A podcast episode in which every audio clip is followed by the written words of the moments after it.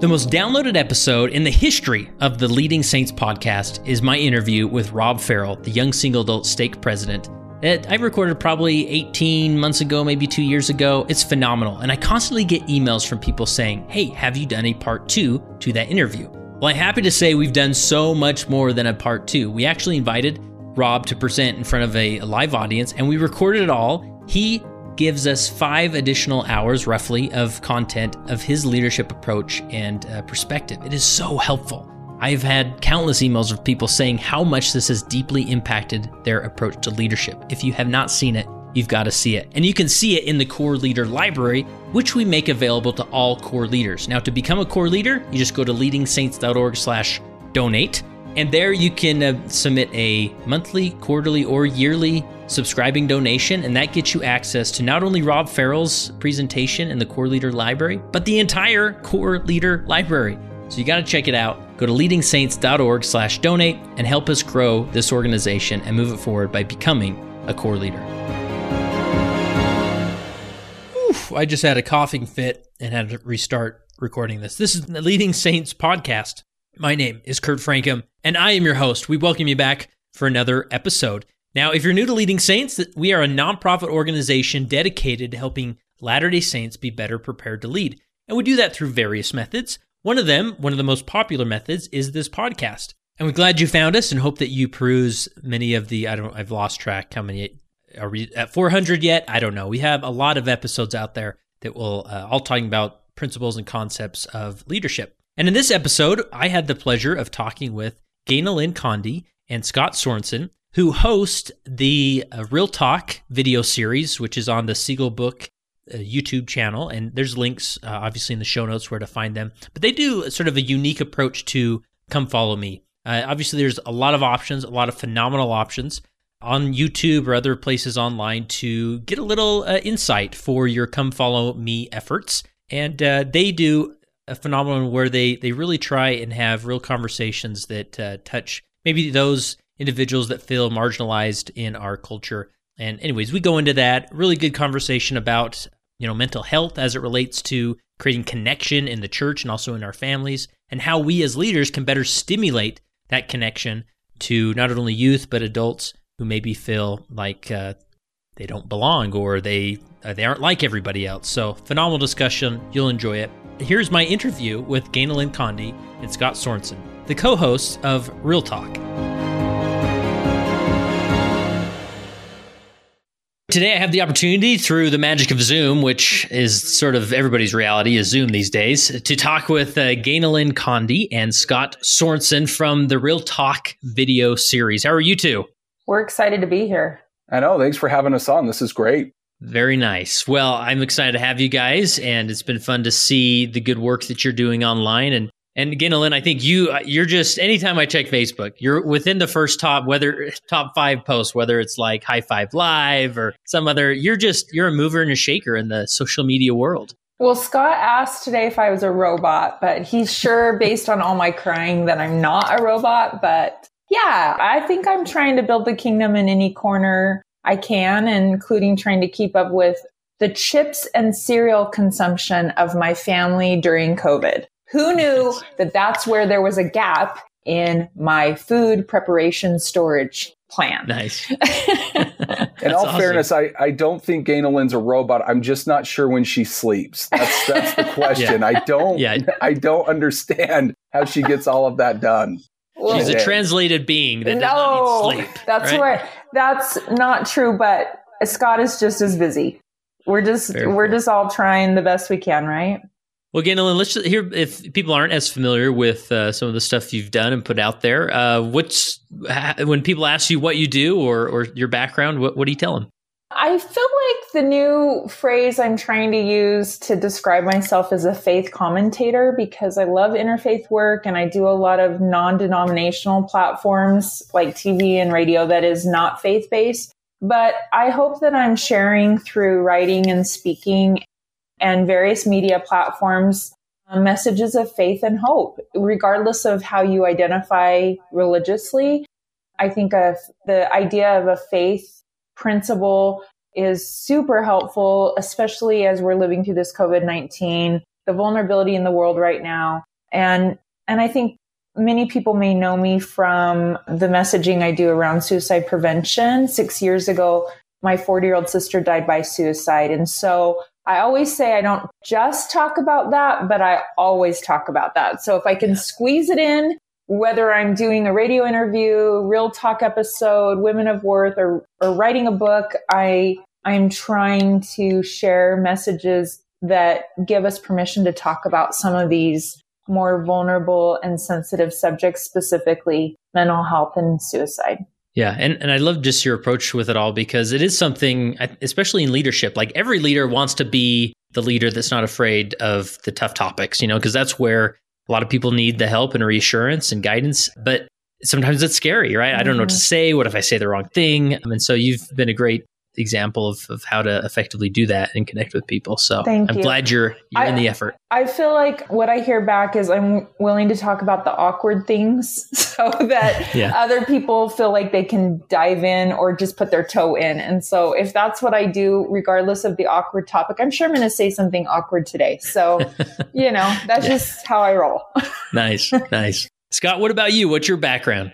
So currently, let's see, background is let's see, what, what should I tell you about personal life? I've been married for 16 years.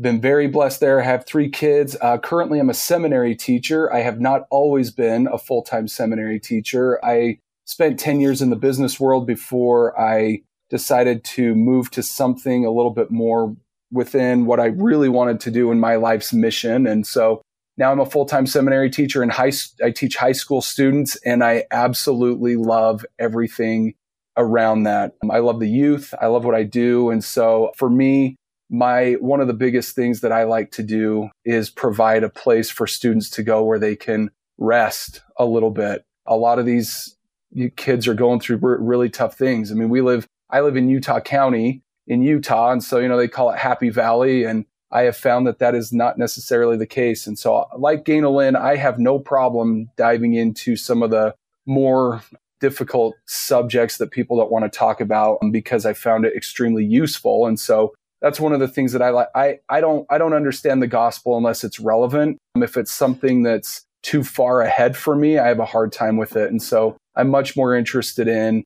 like, if this gospel is a real thing that can help real people, then it should work today. It shouldn't be an abstract theology that, that I can study and set aside and then you know, it never influences my life. So that's really where my, my passion's at is helping the youth find their mission, helping them in their relationships with themselves, with each other, with God, and to try and open their hearts and minds up to a lifestyle that will, that where they will find fulfillment and joy. And so that's really what, what I'm trying to do. Uh, along with Ganel-Lyn, though, I do have, I, I personally have experience with mental affliction. I have depression and anxiety. So that's something that her and I, we talk a lot about just because it's an, it's experiences that we both share.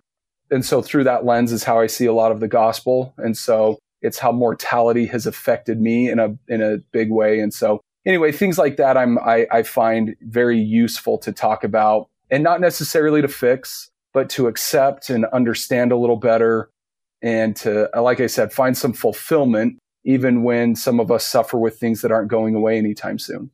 Yeah. Yeah. That's great. And I, I don't know if this is appropriate question, but I, I, think we, especially now, you hear about depression, anxiety, and you know, it gets thrown around, and uh, various people, you know, experience that and and wrestle with it from time to time. In your experience, like especially as we, you know, we see you, you look like a, you know, a, the guy that's got his life together. You're seminary teacher. You know, you even figured out how to tie that tie this morning. Uh, so what I mean, how does that manifest itself day to day living your gospel experience? I'll give you an example, Kurt, just with this. My anxiety, my depression in general, they're two separate things, by the way. They have a connection, but they're two very different things. And so for me, depression has been a hard one for earlier in my life. It still comes, it still comes and goes now, but it's less about an attack on my identity. My anxiety is really where my, my troubles are now. So for example, just doing a, a podcast interview like this, I have to prepare. I take a lot of time. I meditate a lot. Um, I have to, to pray and align myself. I have a lot of different things I do so that I can quiet that voice. That fear is maybe a good word to put it, a paralyzing fear where I can function. And so there's a lot of things that go on for me in the background, even just to, to be interviewed like this. I'll even tell you, I'll give you a good example, even just dropping things off at homes of people in my community that are good friends of mine.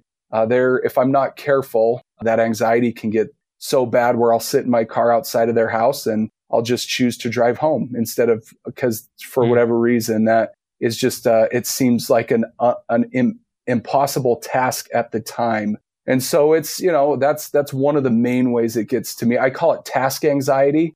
Even just picking up the phone to text or to call someone, and even if it's a simple thing, and so that's where it really gets to me the most right now is just in simple daily tasks and trying to overcome or trying to quiet that anxiety enough where I can, I can, you know, function. And some days are better than others. And the last couple of weeks have been tough and I've, I've had a, I've had a hard time with it, but I appreciate yeah. you asking so I can articulate it because I think sometimes people say anxiety and it can mean a lot of different things for a lot of different people. But for me, it's just sometimes just simply doing anything is mm-hmm. is a is a battle and so um, yeah, yeah, hopefully that that gives some examples of yeah that of, helps because sometimes i wonder especially in the leadership context you know i know there without a doubt there's leaders out there that are wrestling with anxiety or, or depression but they don't they, but at the same time they think well but i don't like lay in bed all day and cry so you know maybe that's not it right and so to have somebody articulate what it is day to day especially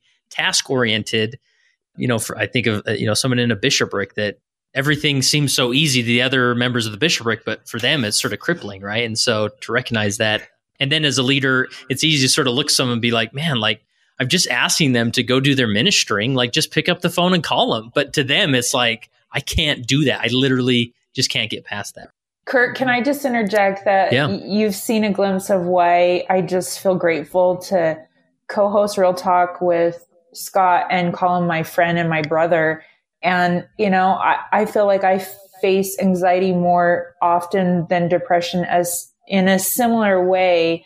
It's made working together such a joy because, you know, anytime we're prepping or, or discussing the show or, you know, preparing for an interview like this, I had one of those nights as well. And I know this is an individual that can validate and understand where the adversary uses that mortal condition to his advantage and can shut us down so quickly. And I, I get comments all the time as well, like, gosh, you write books, you're on TV, you've got all these shows, and your son came home from a mission, you've been married 29 years, you have this great daughter that's amazing. What do you have to struggle with, right? And I, I mean, I mm-hmm. really appreciate Scott's willingness, but I would just say within the leadership context of what you were just discussing, he is in the bishopric. So we were kind of oh, smiling cool. when you said that. Um, nice.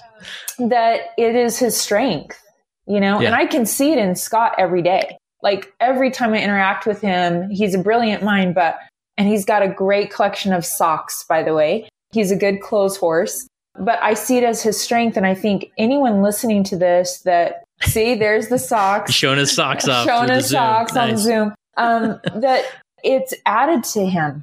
It's not a distraction from him. Now I can say that about Scott all day long. Like, you know, if I, if real talk ends, I'll still be his PR rep because I'm a huge fan.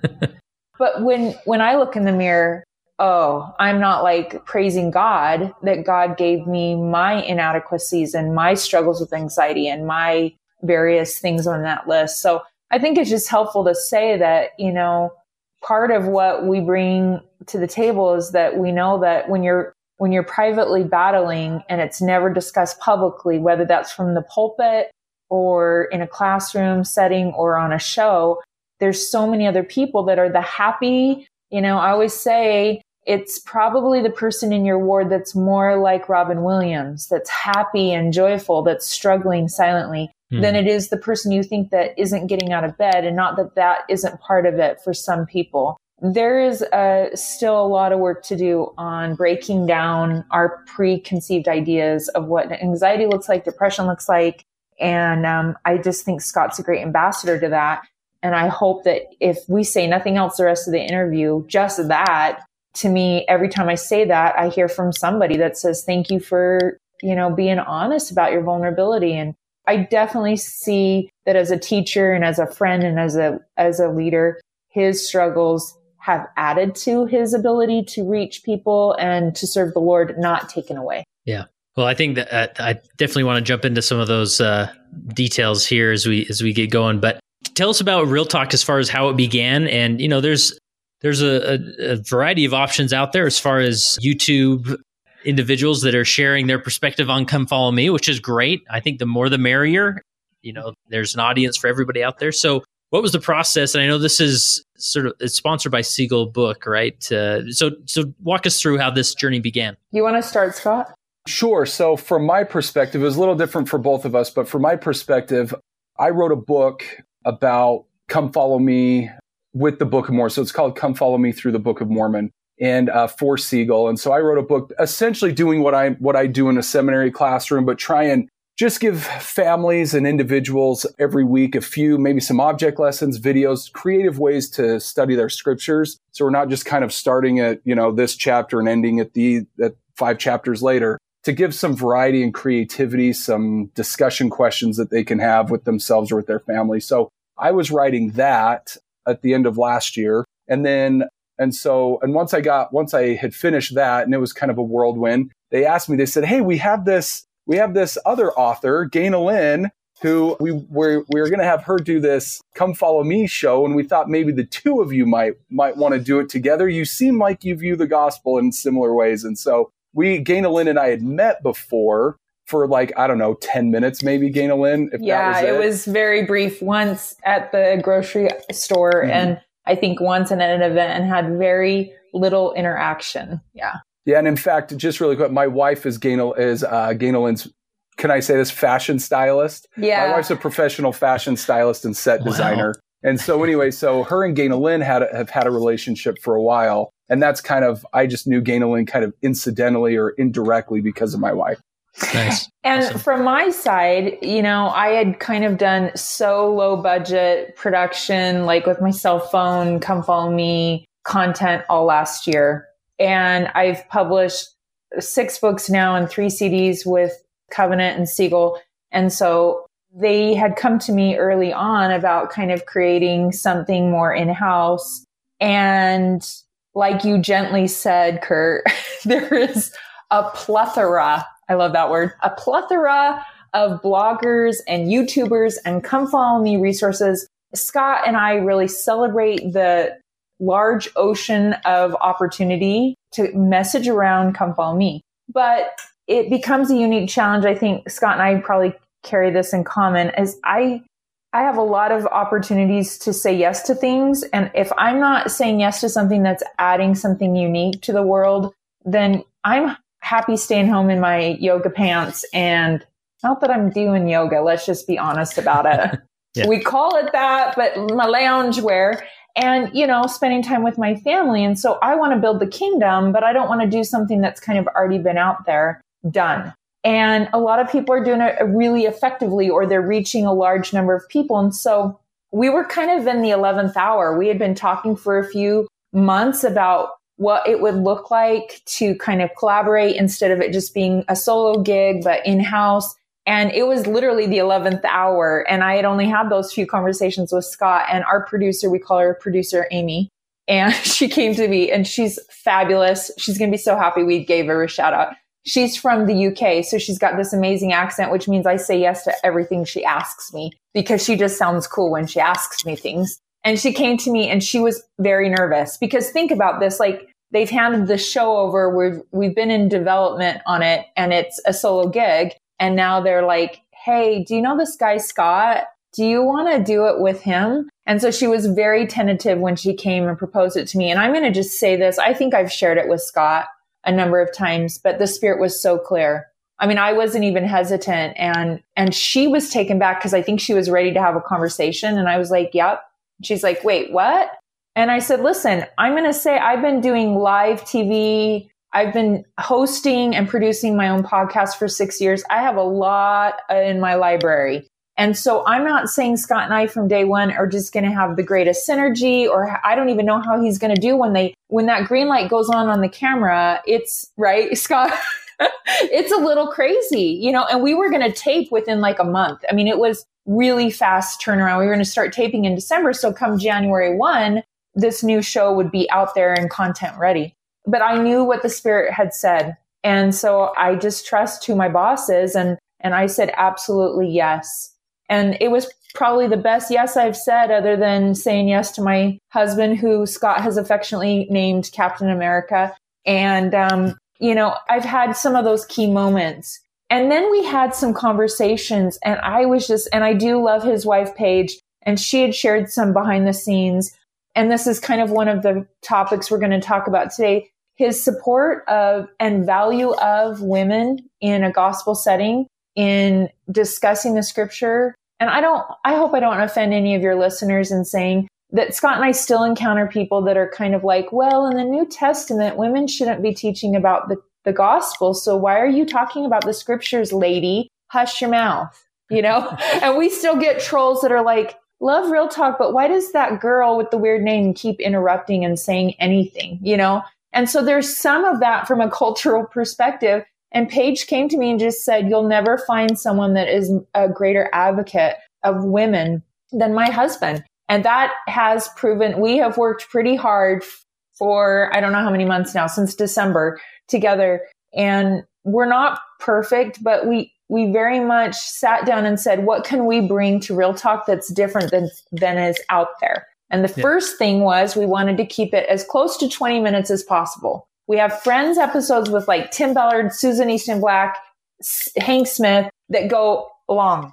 But our weekly ones, we wanted it to feel like it was doable for anyone. Because there's a lot of students of the scriptures out there that don't mind listening to 45 minutes to an hour about a lesson on Come Follow Me. But we knew we were missing the, the net wasn't big enough for the people, the busy mom, the YSA that doesn't feel like they're sure about their, their wrestle with their own faith or whatever. The other thing is we wanted to keep it real. You know, like Scott, I share a passion that God didn't give us these scriptures and preserve them for them to be stories about the past. They are tools to help us today. And if we're not seeing ourselves at the, in the woman at the well or in Simon Peter and his tendency to cuss a little, you know, if we're not seeing ourselves in that, then we're missing the point of scripture reading and study together. And we're losing too many people in, from a faith perspective, but even like from a suicide perspective that,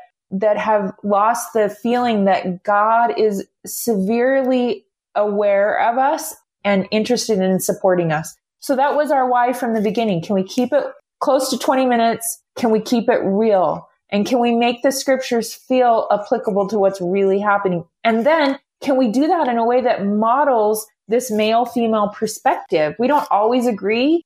We spend way more time off camera prepping. And sometimes I wish someone was recording those conversations because we go there, you know, and we don't have a time limit and I think we've done that. I mean, we're we're halfway through the year almost, and and I feel like we're reaching the singles in the church that are like, I don't have someone to sit down and do come follow me. When we started, no one had any clue that we would have a pandemic. Uh-huh. And so one of the whys we had was that we didn't, we wanted to make it more palpable. Like we wanted families that had kind of checked out last year and said it's not working for us to buy back in or the singles to buy back in that's not as much of an issue right now because everyone's like, oh man, President Nelson was so wise. We have come follow me. And now we don't get to go to church. Like we were talking about the fact that, that we're not trying to bring the horse to the water as much on that.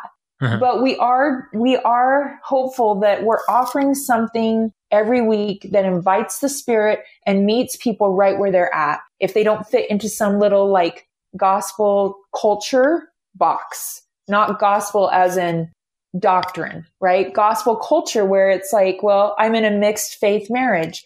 My kids are heroin addicts. My kids are rolling eyes all the time. Every time I open the scriptures, my little kids won't stop. My, you know, I deal with depression, anxiety, whatever. I'm single and I'm divorced and I'm frustrated with the church.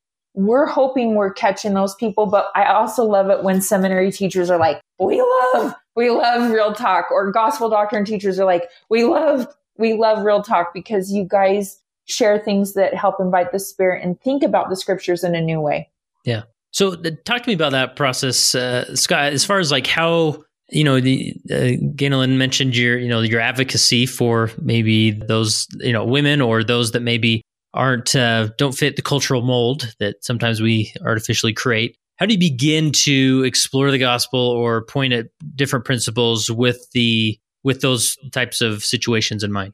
So one of the things that's really helped, and I'll say this, my wife Paige has really helped me with this. She's a tremendously gifted just leader in general. She's always been in leadership positions and and seeks them out appropriately. And and so part of this really just comes from watching her. But what I've learned is, and I've also learned this from my dad and the way he empowered my mom. And that's just, I think we just miss a lot. I've just noticed I miss things. I just miss fem- like there's a perspective that I simply don't have. And so I think number one is just being willing to be open to listening. And so for me, that's been a big thing with Ganel-Lyn is just simply being curious about how she views things, why she views it the way she does, ask questions to be curious. But to be quite honest, a big part of it is sometimes we hear the gospel explained in a very similar way all the time. And I have found especially in the church, there are women with deep, intelligent, well thought out, extremely creative perspectives that just need to be heard. And Ganel-Lyn is one of those. And that's why I said yes, is because I had known Ganel-Lyn to, to have those types of perspectives. And so to be honest, if, it, if, if they asked me to do real talk and it was me and another guy, I probably wouldn't have done it. But I want to be a part of a more well-rounded gospel discussion. And in my, in my estimation, the well that we need to tap into that maybe we haven't realized is that of is is just the women the women of the church are so powerfully articulate and intelligent in what they're saying. If you don't mind me just doing a quick shout out on a podcast of yours that I listened to with Dr. Susan Madsen. She talks oh, about yeah. this and I just found that to be extremely validating and really helped me give me some tools on how I can go about, you know, having just well-rounded gospel discussions and finding people with different perspectives than me and seeing things in a different way where the spirit can testify of more truth and help me to see things in a better way. So I think just generally, I don't know if that answers your question, but I, that's been a, a key factor for me is I've, I've always been around women who have been articulate and engaging and and creative the way I was raised and, and the person that I married. And so it's, it's, it's actually been pretty natural with Ganel-Lyn. Just kind of fits in with what I'm interested in. So, yeah. And would you say like we've sort of, again, a lot of these cultural things, uh, you know, a lot of times cultural culture is created unintentionally, right? And it just, it is what it is. And there it is. And suddenly it's impacting us. Obviously we've had a long history of sort of, you know, with, with terms like the, the, the true church and you know terms like i know i know i know that we sort of get in these con- in these contexts of teaching the gospel and we're so concerned about sort of staying within the lines of being you know teaching correct doctrine that that we're afraid to venture out of there because that's maybe where the where it gets a little uncomfortable is is that where what leads maybe to some of these cliches we hear or the, the way that the gospel is taught again and again and again what are your thoughts I do. I think what it, what happens is we look at truth like a destination we arrive at. And once we've got there, we're good. And I don't think that's what truth is at all. And so when, when we talk about learning doctrine, maybe we learn a truth, but to explore that truth in a meaningful way, in a relevant way is extremely useful. Like there's so many different examples that I can think of. Like, for example, deliverance. When we talk about deliverance, the Lord can deliver. He is mighty to save. We all know that that's a truth. And if you look at it like now I know that truth, then you might miss out on the pattern and theme of deliverance through the Book of Mormon. The word is used um, over 250 times. And I've done a study on this. Like, what does God really mean when he says, I'm going to deliver you? And so I've narrowed it down to three things. And like, for example, so if we just say God can deliver us, it might create the expectation that, for example, well, if I have mental illness, then God should heal me. Jesus hmm. healed everyone in the New Testament that asked. I just need to ask and get healed and he'll take it away. Well, what if he doesn't? And I went through this in my late teenage years and on my mission. I'm like, I have enough faith, don't I? And then I started it, and then the healing doesn't come and you start thinking, well, maybe I'm being punished or maybe I don't have enough faith. And you start attacking your self worth. And then you start questioning, you know, does God really care about me? Does he see me? And that's not it. The point is, is I needed a bigger definition of what deliverance is. So I'll give you, I, I'll give you just really quick because they're easy. The three key, the three points I found in the Book of Mormon. So sometimes deliverance is used because uh, in terms of God just strengthens us to endure something. Like, for example, the come follow me lessons about Alma's people and Limhi's people. We see that God strengthening them in afflictions. Sometimes God changes our perspective of trials to better understand the purpose of their meaning, which means he gives you purpose for your pain, a reason for your suffering, which is really motivating, by the way. When we don't have a purpose for suffering, it, we can really kind of self destruct. And then the third one is sometimes he actually does remove the affliction. But in the Book of Mormon, the vast majority of the time, he either strengthens us to endure or he changes the people's perspective so they better understand what they're suffering. And in that, he provides deliverance and healing. And so now when you start exploring that, those different, more nuanced terms of deliverance, all of a sudden the scriptures will become more real. That you'll, it'll, it will, you'll see more meaning, more validation, and it allows the spirit to testify of Christ and what he's trying to do with us in more profound ways. Yeah, I love that. So, how do we? Because sometimes here's I had a I had a seminary teacher. His name was Brother Masters, and he was just incredible. And I, I remember going early to class, and I could sit down and ask him any question, and he would flip open to the scriptures. Well, go to here and read that verse, and there's your answer. I'm like, wow, that's great. And I remember then, you know, a decade or so later, when suddenly I'm I'm the bishop, I suddenly feel like I'm supposed to be that brother Masters who can who can just flip. a, let's go to the scriptures, right? When usually I was like, okay, I remember there's a scripture. It's an Alma. Give me a minute. Okay, it's really good. Let me find this right. And it was it wasn't as as slick. And so for parents at home that maybe are trying to you know because i love that that the example of deliverance like suddenly the gospel becomes so tangible and it's like so applicable to my life okay i'm not broken like it's just a different uh, way that we can understand deliverance on and on right so, how can we better take the gospel and translate in that way without feeling like we have to be the brother masters that just knows all the answers, knows all the scriptures memorized? Any any thoughts on that? I'll just say maybe a couple of thoughts is number one, give up the pressure that you have to have all the answers. Even as a seminary teacher, it happens to me all the time where students come to me and I'm like, I have no idea. There is healing in sitting in a question without an answer with someone else sitting in a question without an answer by yourself is far more frightening than have, feeling like you have someone who will do it with, go through it with you.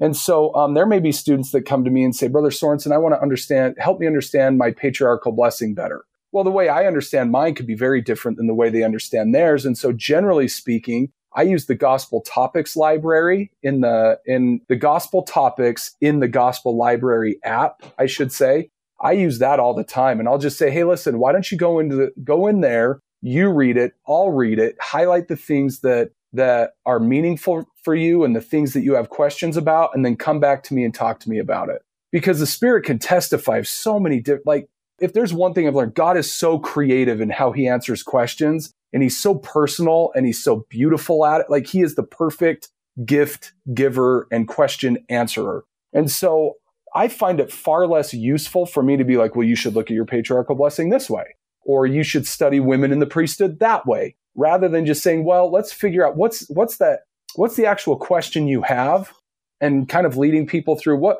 what is our actual question where you get to a point you can write it down? How do I feel about it? Maybe go through the process of how does it make you feel, especially if those feelings are negative, get them out there, right? And go through and then say, okay, well, let's figure it out together. What a way better way of studying the gospel in the home by just pausing your, you know, your, your cover to cover Book of Mormon study and just saying, okay, we don't understand this. Let's study it as a family. Like I find that far more useful. And I feel like the spirit is like jumping for joy. Like finally I can testify of the truth that this person needs where it might be a little bit different than what someone else needs. So I would just simply just go through it together practice it yeah. together. How else are you going to figure it out? Like no one gets good at shooting free throws by asking someone how to shoot free throws. Eventually, you got to get out on the court and do it. And so I would give mm-hmm. up the pressure of trying to be the expert. And I love that that seminary teacher's name is Brother Masters. Poor guy. Yep, like, George Masters. The, he was the awesome. precedence that like going through. Anyway,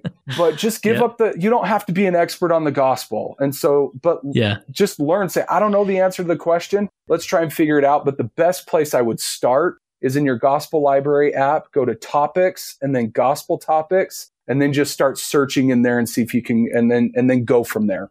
Yeah, and I appreciate that. Um, that you know, as far as addressing the pressure, because sometimes, especially the way "Come Follow Me" is laid out, like this week we're studying, you know, this chapter to this chapter, and we feel like as parents we're like, okay, like I've got to, you know, not that we feel like we have to teach everything in there, but it's like I have to dissect, you know, Mosiah 18 and really understand this, and then oh, it's gone. Okay, what's next week, right?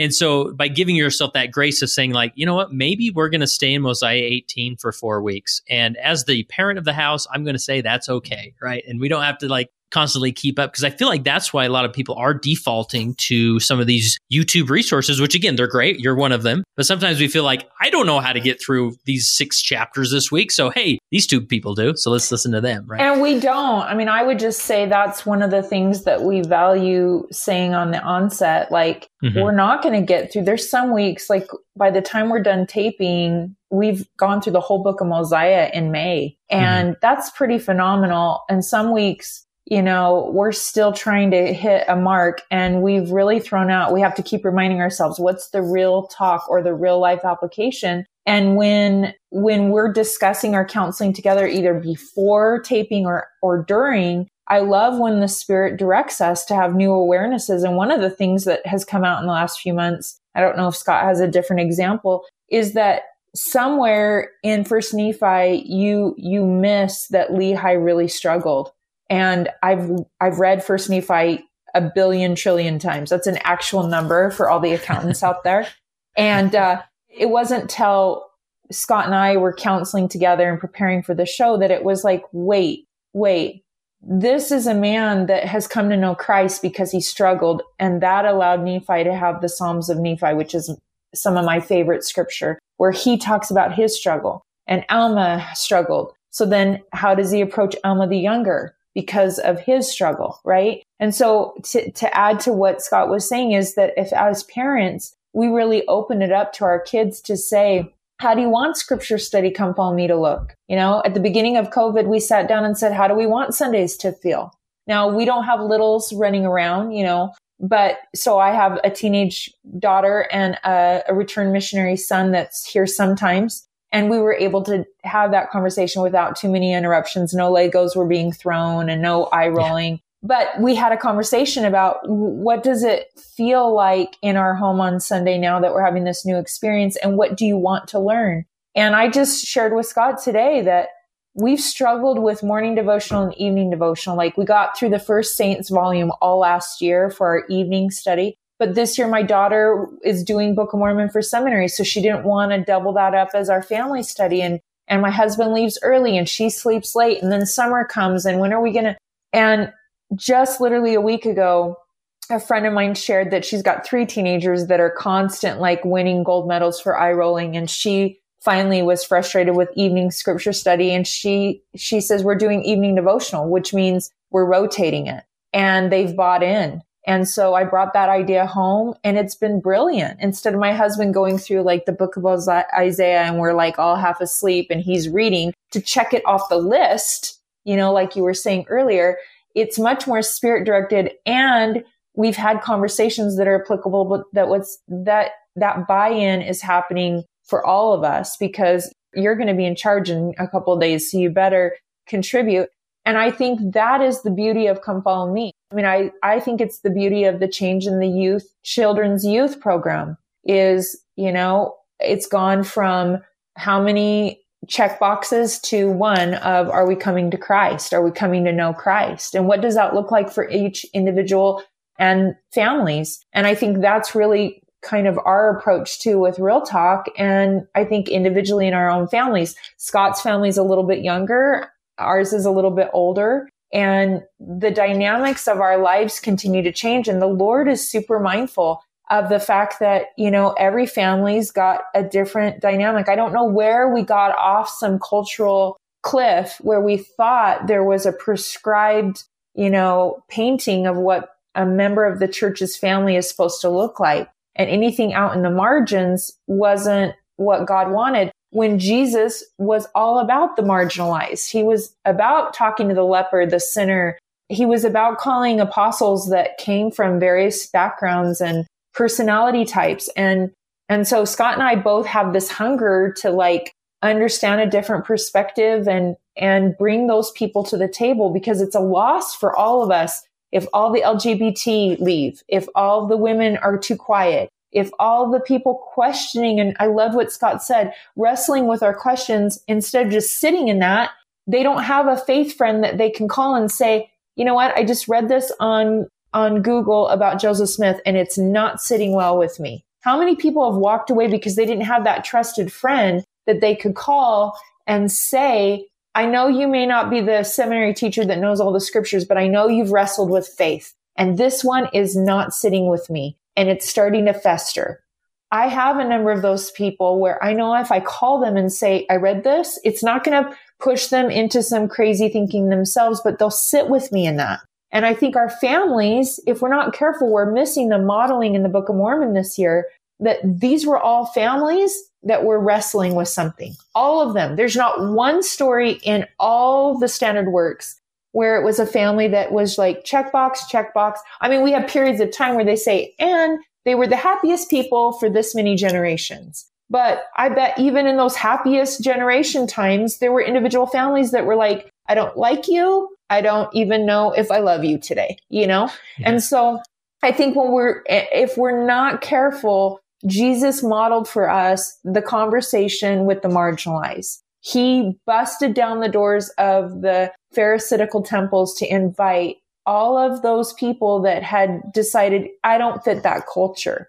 And because of that, you know, we have that chance to do that in our homes. And if our kids aren't hearing us talk of Christ in that way, then I guarantee they're already deciding, uh, maybe I don't fit because if my parents knew this about me, they would not be happy with me. Right. Yeah.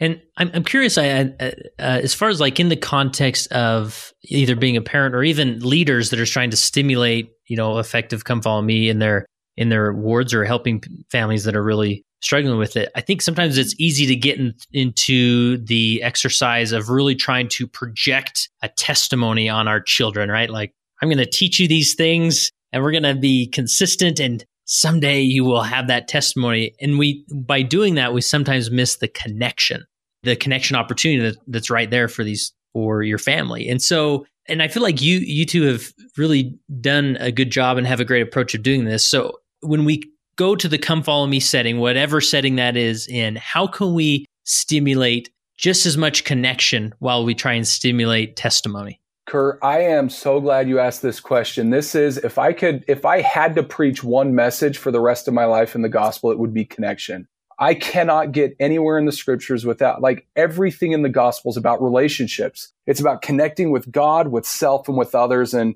you know, and how that all interacts. Like, the whole gospel is, the gospel is about relationships. And so in some families, your relationships aren't, no one, like, how, like kids don't want to sit and listen to mom and dad hit the couch and say, I know that Alma, you know, this, like they, it's just not resonating with them. But what might resonate with them is you use the example of Mosiah 18. You could spend four weeks in there. Well, what if you spent five minutes giving the storyline of it so they kind of understand the context? And one of the great verses in there, it says that the effect of the gospel on these people is their hearts were knit together in unity and love one toward another. What if that week you said, let's do this? Seven year old son. I have a seven year old son. What's something you love to do together as a family? I love bike rides. Awesome. We're going to go on a bike ride this week. You know? Okay. So that's going to do it. And then 12 year old daughter, what do you like to do? I love to swing and do tricks in the backyard. Cool. Let's go do that for one evening. What if that was your come follow me? What if you actually did something that knit your hearts together as a family? Our family loves Just Dance 2020 on the Xbox. And there are times where scripture study, my wife and I are looking around and we're like, this isn't happening. But you know what is? A dance party. And we just stop. We turn on the Xbox. We let every kid, I have three kids, they each pick a song. we dance for 15 minutes and then we go back and we spend five more minutes back in the scriptures. But I guess my point is sometimes like, can we do come follow me in action? Like, can we actually summarize at times? And then other times, like you said, other times, some families, you know, Ganel-Lyn has a, has a high school age daughter. She might want to sit in the scriptures from time to time and learn and understand and define words and do stuff like that. My kids don't have the attention span or capacity. They're just not that interested in it. So why don't we do something that we're reading about in the scriptures? And I love what Ganel-Lyn said. Sometimes what if we just said, what do you guys want to do? Let's do it that way for a while. And everyone picks something. Your day's Tuesday. Pick something. Your day's Wednesday. How do you want to do it? You want to build a fort and read in, in, in a fort? Let's do that. I don't know. I think we miss that in in trying to get people to understand the scriptures, we miss that there's actually a relationship connection involved in what we're doing. I think there's far more creativity and latitude in our scripture study than maybe we sometimes think because we're trying to do it a prescribed way.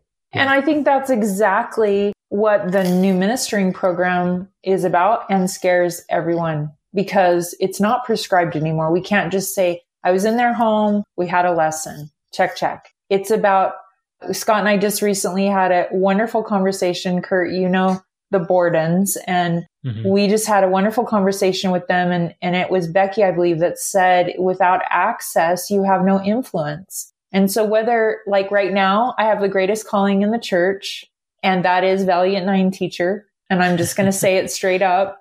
We have 11 kids and every week in during this pandemic, we've tried to have access, you know, in some way. And um, I love those kids and I love their personalities and they're asking hard questions right before the, the quarantine started. One of our kids said, wait a minute, wait a minute. We're turning 10. That means in a year, we can go to the temple. Why did God want us to go to the temple at 11? And I was like, I love you so much. And I said, that is the greatest question. Why? Why does God trust an 11 year old now to go to the, go to the temple? And they all looked at me and I said, what do you think? And they were like, well, I don't know. And I said, do you think he trusts you? Yeah. Do you think he needs you there because we're getting ready for Jesus to come? And their eyes were just like huge, right? And those kids get it. Now with the new schedule, we had 20 minutes of a lesson. By the time you get kids in there and you talk about your week, that's like a 10 minute lesson. And so my husband and I, we were way over preparing. And I think we do this in our families. And I think we do it in leadership callings, right? Where we like, we, you know, we don't want to pull back and let the spirit direct. We want to like force feed all the content of the book of Mosiah. And we learn pretty quickly, like, there's no room for the spirit in that. And so if we don't oversimplify it, then the spirit gets pushed out the door. And it was interesting what, what would change then because we knew we had maybe 15 minutes on a good Sunday to share a principle, maybe one principle if we were lucky two. And would it light their hearts up? And I think when we're in families, that's a different leadership opportunity, right? Because we're living together. It's messy. We're like on top of each other with like laundry and garbages and chores and all of that. And so it's not this like fresh once a week we get to see our primary kids experience. And so it, it can even be more challenging to say, are we getting down to the fleshy tablets of the heart?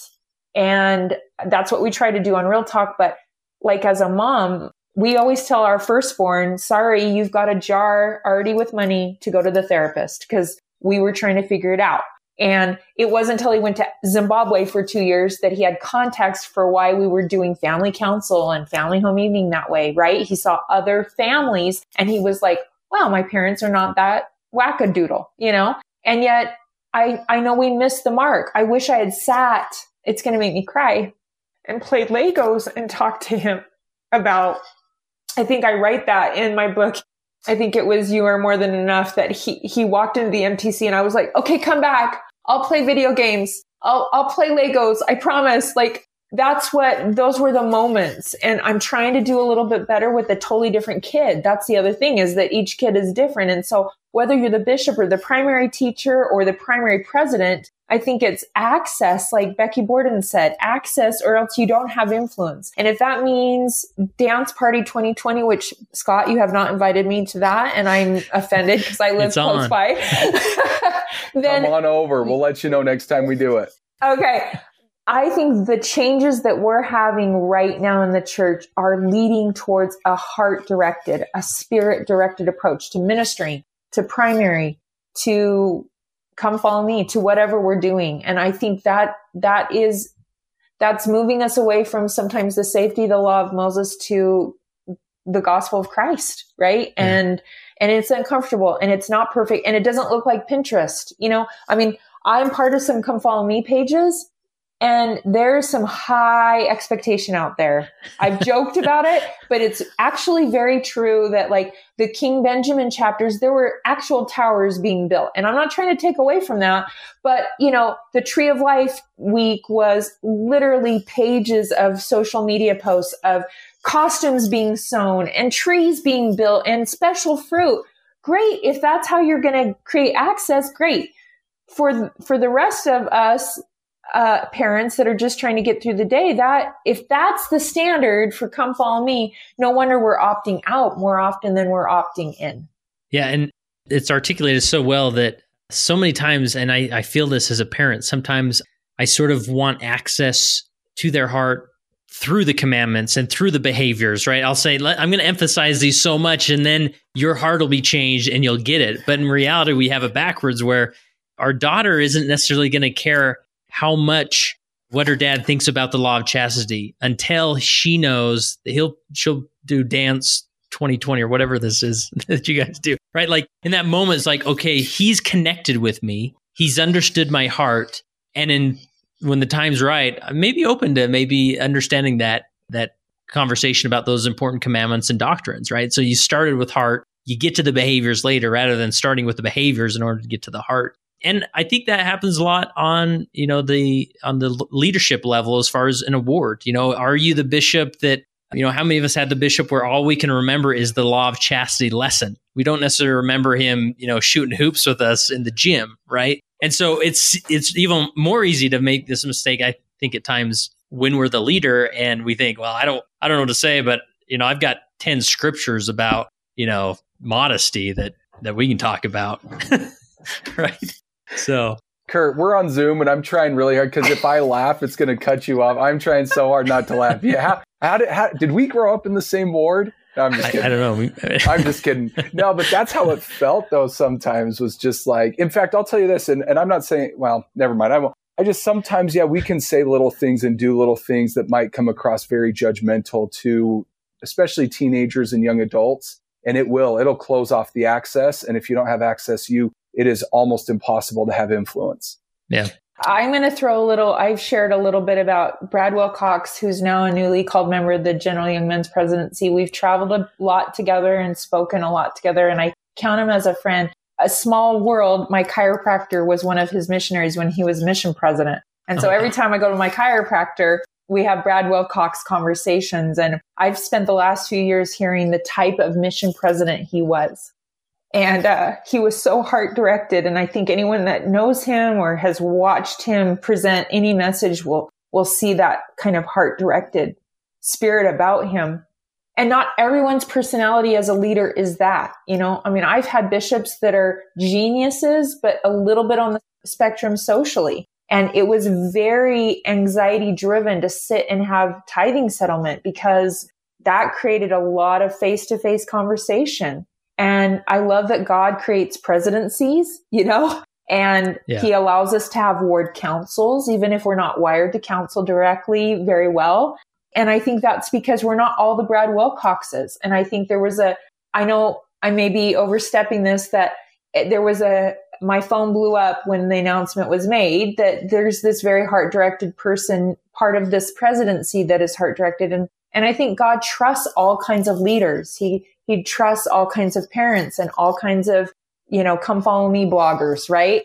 And he's not panicked that that Matthew was a tax collector and maybe a little bit fastidious about everything. And Peter had a temper and could be a bit of a fighter. And, and so I think he understands that, you know, my kids got some of my strengths and then had to deal with a lot of my weaknesses. Right. And I think we, we get that in all callings. And I love that we rotate from bishop to sunbeam teacher, you know, like that we're not, we're not, there are some emeritus status callings, but most of the church leadership is about this rotation so that we bring those different strengths and perspectives. And and I think to where we started with men and women counseling together and what I think Scott and I are trying to show the how, because, and not that we have all the answers, but so long in the church, I felt like I grew up in the church. I'm a little older than both of you that we talked about the what. We're starting to get better talking about the why, but we don't always show the how. And so you hear these talks from general conference pulpits and you're like,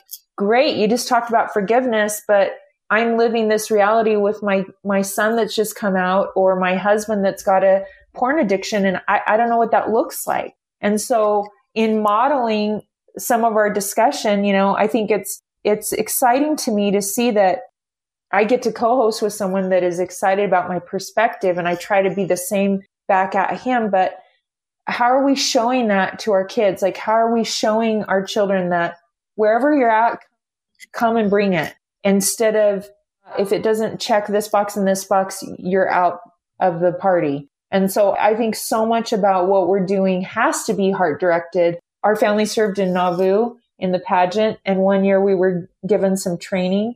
And I love the idea that in the Nauvoo pageant, they talk a lot about how did that feel to you when you came on the stage? They didn't prescribe exactly take this many steps on the stage. They told us the entrances and the exits at any given point. And then they just said the directors would overemphasize the positive and they would say, okay, so that was awesome. We noticed the Condie family over there. They were super excited in that scene. How do you think it's going to feel? And that changed my parenting. I started to start to see what were the important exits and entrances in any given day.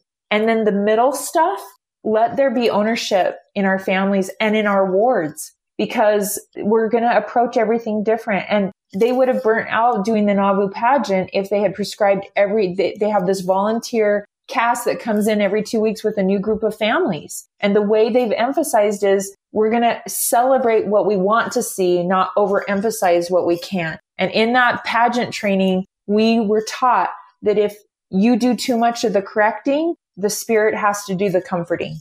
So instead, as parents or as church leaders, if we're doing more of the comforting, which that's why I brought up Brad Wilcox because he's taught me that by example, then the spirit can do the correcting and the teaching. Yeah, that's that's fantastic. Well, we're we're running out of time here. Any principle or point that we haven't touched on that uh, you would definitely want to touch on before we, we wrap up?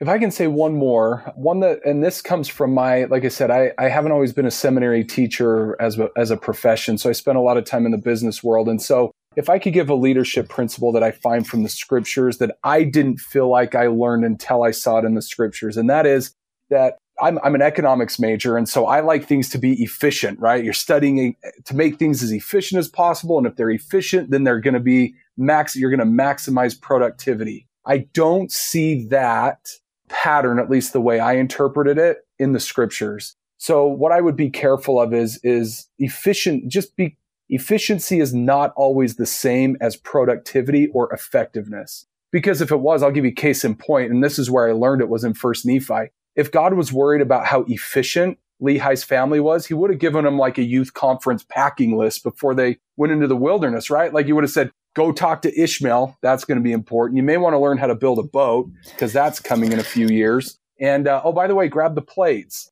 like that would have been efficient. But God is gener- is creating a leader in Nephi and then in Jacob that is going to completely start whole civilization of spirituality. It's essentially a restoration to some extent. And so and so he's got to create a leader in Nephi and he does it very inefficiently. But God's but it's almost like God's efficiency isn't our efficiency, if that's the right way of saying it. And so he sends Nephi back, like back and forth to, to Jerusalem a bunch. But what does Lee or Nephi learn about leadership in those experiences? It's significant. It's the same thing with Alma the Older.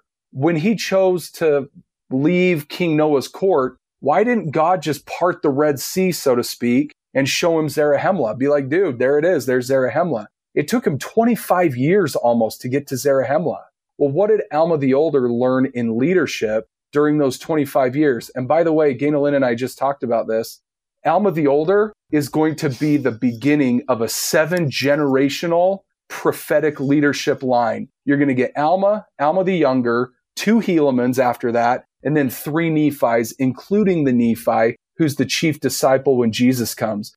God was doing something with Alma the Older in leadership training that seems very inefficient when you read it, but it was extremely productive because God could see j- seven generations of prophetic leadership starting with Alma the Older. And so you'll learn. I, I just, I, I, don't want people to feel like because it doesn't look efficient, it must not be effective or productive. I would actually say in mortality, there is more divinity to be found in inefficiency than there is to be found in like efficiency, things going the right way. Hopefully I said that correctly, but there's example after example all throughout the scriptures of this.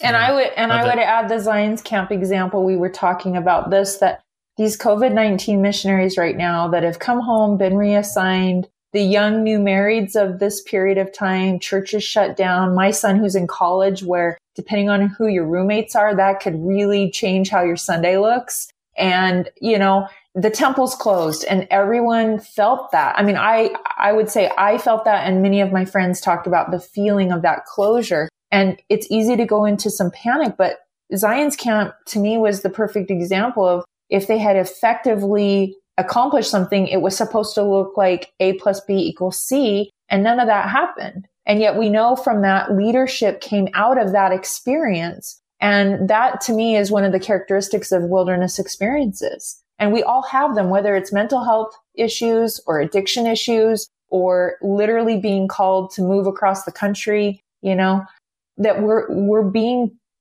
being prepared to become something and oftentimes we can't measure that in the fruit or the production level, right? And the effectiveness of that is frustrating at times. And I think, I think it's so brilliant to see that God is preparing our future leadership right now. I've said this to my teenager and my college student that you are going to have muscle memory that none of the leadership from a political standpoint or a religious standpoint has to pull from. You guys are going to know how to do a pandemic. You know, like everyone making decisions right now is like, uh, yeah, I don't know. Have you ever done anything like this? No, I haven't either. And so I am going to be so joyful to see what lessons are being taught as like Nephi was becoming the great prophet he was because he had crazy brothers, you know, dysfunctional yeah. family and eight years in the wilderness trying to figure out likely because they didn't live by the sea. He had never built a boat before and there was no Pinterest to download the plans from.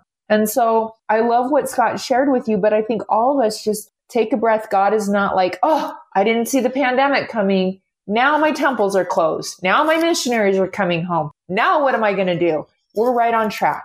Yeah. Yeah. I love, I love that point. Great one to end on. So, uh, Ganel-Lyn, maybe tell us if people are interested in following the Real Talk video series, uh, where would you send them and how can they learn more? I'm laughing because our producer and camera guy keeps saying that we have to come up with this quick way of saying like, subscribe and click the bell. And so I just laugh when you ask that question. So we're on all the platforms. You can find us on the Seagull YouTube channel. You can find us on Instagram, but one of our favorite places to find us is on Facebook for all the old people that are still hanging out on Facebook. We have a real talk, come follow me Facebook group. And the reason we love that, we love YouTube and we love Instagram and we love podcasts. It's also on all the plot podcast platforms, but we love the Real Talk Facebook group because we get to interact, you know? Scott will post bonus stuff about his life and I'll share some things and we can have conversation that we're not always able to have on those other platforms, but you can find us on all the places you like to find us. You can't find us on Twitter yet, but you can okay. find me on Twitter. But right, yeah. Right. Awesome. Well, Scott, I'll give you the last word. Uh, as far as you know, just your journey through your own anxiety and depression, and and you know all of that. How has that journey made you a better follower of Jesus Christ? I'll tell a really long story in one minute, and that is just simply I finally got to a point where I felt like that that deliverance idea. God, where are you? Like what, where, where are you in life? And it was in my mid twenties and I had checked all the boxes. I'd done the mission thing. I got married in the temple. I was having kids and going to school. And I'm just like, I had had it. I just was so spent. And I remember eating lunch in my car one day at work. I just gone out to grab something because I was a little emotionally fragile at the time.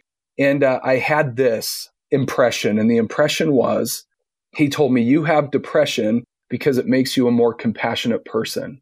And it stopped me. I was like, Wait, what? Like it was just one of those moments. And, and it repeated, You have depression because it makes you a more compassionate person.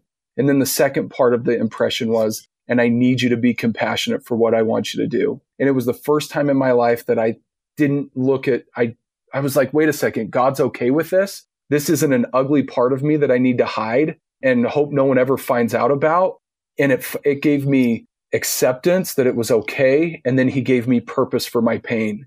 And so when I have my depression episodes and my anxiety and it really gets to me, I just simply honor it that it's good. It's actually sacramental in a way because it's a token of remembrance of what God can do through me for other people. And so in that way, um, I'm actually grateful for it. I'm not grateful that it feels the way it feels sometimes, but I'm grateful that I am a far more compassionate person with it than without it. And I'm okay with that. And because God told it to me, it makes all the difference in the world. And so that's really where my faith in God's delivering power, I've experienced it. And now I can validate it in the scriptures. I see it in the scriptures everywhere. And so this, uh, this whole thing, if I can just end on this, President Nelson is emphasizing that we need to develop the capacity and the ability to hear God speak to us as individual individuals. I could not be more behind that and what he's trying to do. I believe deeply that when God tells you something, it makes all the difference in the world. And so if we can align ourselves in whatever ways we need to, to do it and let God speak to us, and it will legitimately change the trajectory of our lives. That concludes my interview with Ganel-Lyn Condie and Scott Sorensen. I really enjoyed that, just their insight and perspective. I was, I was taking notes as far as you know, as far as building connection and really uh, giving us some grace when it comes to come follow me. It looks like my kids have found me recording the podcast, but we're real people, folks, with real lives, right? What would it be without uh, listening to something that doesn't get recorded or interrupted by by kids? That's the Zoom world we live in.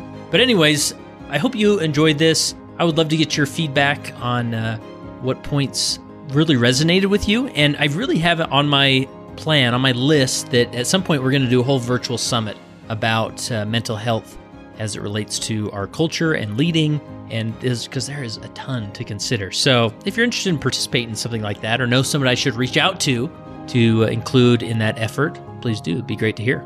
And remember, text the word lead to 474747 and join the core leader community today.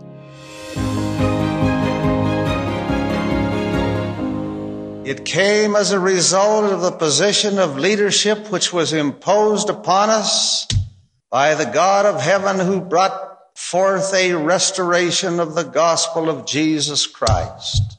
And when the declaration was made concerning the only, true and living church upon the face of the earth, we were immediately put in a position of loneliness, the loneliness of leadership from which we cannot shrink nor run away and to which we must face up with boldness and courage and ability.